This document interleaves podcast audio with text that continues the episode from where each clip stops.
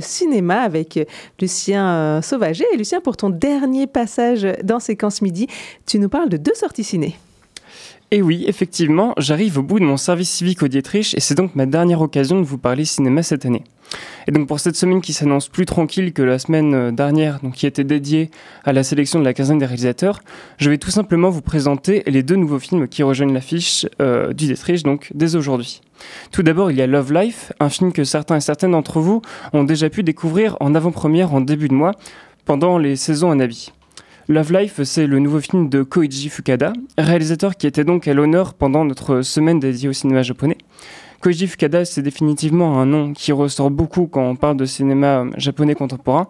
Certains le considèrent comme une des figures majeures de la nouvelle garde des cinéastes indépendants au Japon.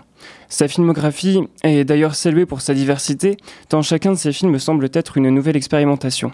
Par exemple, on l'a vu s'essayer à la comédie sociale avec Hospitalité en 2010, à la fiction post-apo avec Sayonara en 2015, au thriller psychologique avec Harmonium en 2016, ou au film romantique avec Suis-moi, je te fuis et Fuis-moi, je te suis, une fresque en deux parties sortie en 2020. Cette année, Fukada nous offre un drame familial. Dans Love Life, on est plongé aux côtés de Taeko, qui vit en face de chez ses beaux-parents avec son époux Jiro et son fils Keita. L'équilibre de leur vie de couple se voit bouleversé lorsqu'elle découvre l'existence d'une ancienne fiancée de son mari, et plus grave, lorsqu'elle voit son premier mari, le père biologique de, son fils, refaire surface. Au-delà de ce pitch plutôt classique, le film fait mouche avec la réalisation de Fukada et sa capacité à capter la simplicité et la beauté des instants, des malaises générationnels, au hasard de l'existence et des vies amoureuses. Vous pourrez donc découvrir ce film dès ce soir à 21h au Dietrich.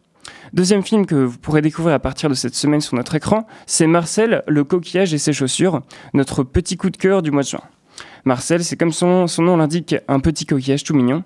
Pas les coquillages que l'on retrouve en bord de mer, mais plutôt ceux que l'on retrouve sous les grosses pierres de nos jardins. Marcel donc vit seul avec sa grand-mère, Connie, depuis sa séparation avec le reste de leur communauté. Un jour, un réalisateur de documentaire les découvre dans son Airbnb.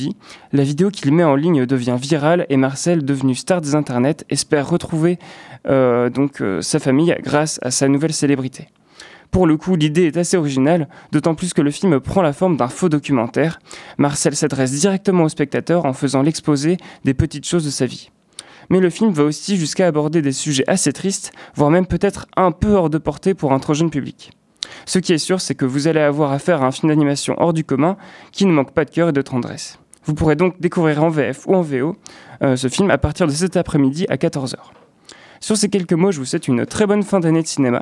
Merci Anaïs pour euh, ces quelques mois de découverte de la radio sur les ondes de Pulsar. On continuera de se voir au Dietrich où je reste bénévole l'année prochaine. Alors ce n'est qu'un au revoir, à très vite.